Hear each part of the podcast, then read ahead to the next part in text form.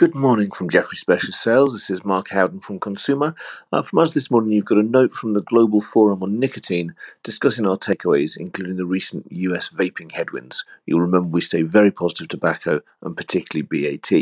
Uh, you also have a video from the Glorious Grundy discussing the mega trends we believe uh, will drive his HPC and beverages space going forward, and reminding us uh, why he's upgraded Keurig Dr Pepper and Procter & Gamble as major beneficiaries of those themes.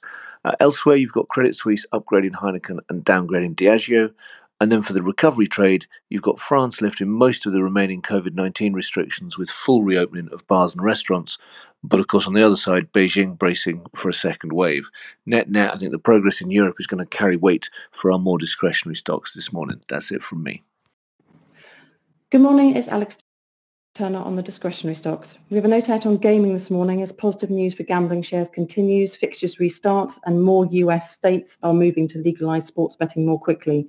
We move up our price targets significantly for our buy recommendations of GVC, Flutter, Playtech and William Hill. We think uh, the market is ascribing little valuation for our names for the US. There are no liquidity issues, and we think the risks uh, for UK regulation are diminishing.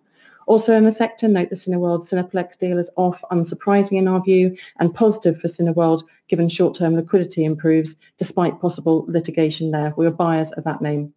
Elsewhere, we note Frasers Group has made a strategic investment in Hugo Boss via share purchases and put options for just under 5% of total share capital. Key festival this week, 618 in China, which should drive shopping further, so one to look out for any news coming out. And lastly, this morning we have sales out from H&M. This week, a busy Bonjour from Industrials, this is Bruna. On Eurocontrol flight data, this has moved onwards and upwards since last Friday's uh, flash note from Sandy, perhaps because of Air France partially restoring its schedule. Eurocontrol expects to reach 10,000 flights a day by the end of June, up from 9,000, and to reach 13,000 on some days in early July. Previously was up to 12,400.